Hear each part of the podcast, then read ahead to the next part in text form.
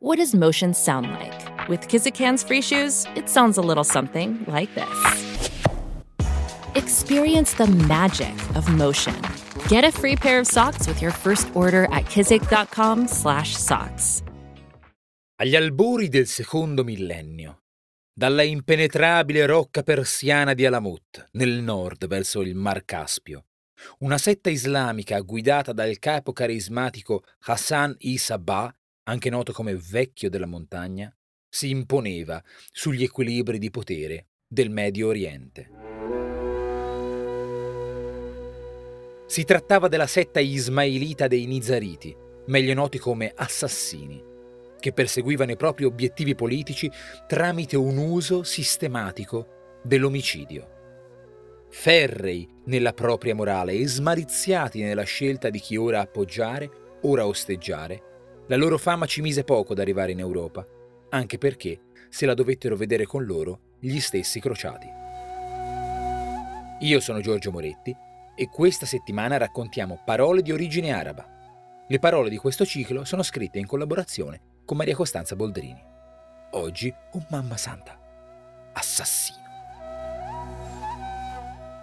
Si dice che prima di commettere gli omicidi gli uomini della setta dei Nizariti fossero soliti fumare hashish. E si dice anche che all'interno delle mura di Alamut il Vecchio della Montagna avesse ricreato il paradiso di Allah, con giardini fioriti e donne bellissime, fiumi artificiali di vino e latte e miele, dove ogni desiderio veniva esaudito. Si dice che rapisse chi voleva diventasse suo adepto, uomini adusi all'esercizio delle armi, e che lo facesse vivere, per un po', in questo paradiso, finché non fosse stato necessario l'omicidio di qualcuno.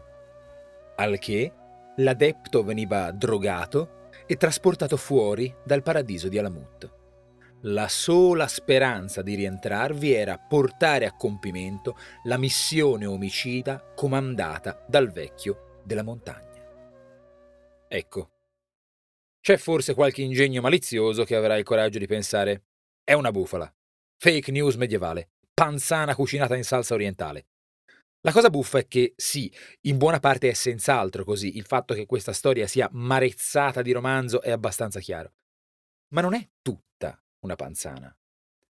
Spesso le parole riescono a sublimare la realtà e la leggenda, intrecciate insieme, in un concetto nuovo. È il duecento quando in italiano inizia ad acchieggiare il termine assassino, dapprima proprio in riferimento stretto agli adepti del Vecchio della Montagna. Pensa te che fascino doveva avere quella storia allora, quando la setta ad Alamut c'era ancora. Poi si estese, attenzione, non alla qualità semplice di chi ammazza, ma di chi obbedisce ciecamente, anche uccidendo e morendo a comando. Nel secolo successivo l'assassino si fa sicario, ammazza al soldo d'altri e quindi uccisore in genere. L'esotismo attuale di otto secoli fa si fa concetto eterno. In questa parola così semplice, corrente e tremenda, ecco che cosa c'è.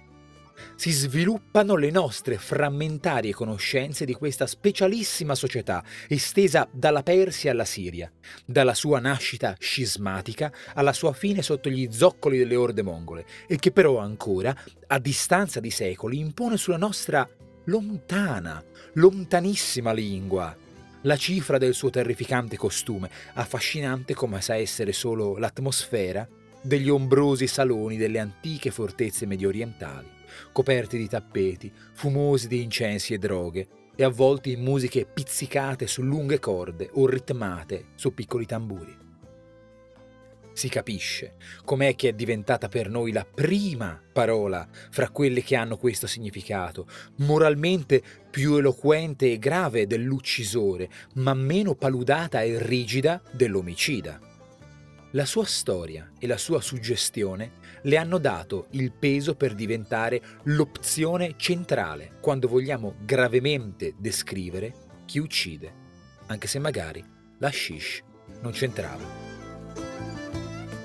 Speriamo che questa prima infornata di parole arabe vi sia piaciuta. Ve ne proporremo altre in seguito, ma se l'argomento vi interessa, vi ricordiamo che Maria Costanza ed io abbiamo pubblicato un libro, Parole d'Oltremare, che raccoglie, esplora, spiega proprio il meraviglioso mondo delle parole italiane di origine semitica, quindi araba ed ebraica. Parole d'Oltremare lo trovate dappertutto. Per contattarci, podcast chiocciola upag punto it. E non dimenticate di condividere queste puntate con persone a cui pensate possano piacere. A lunedì!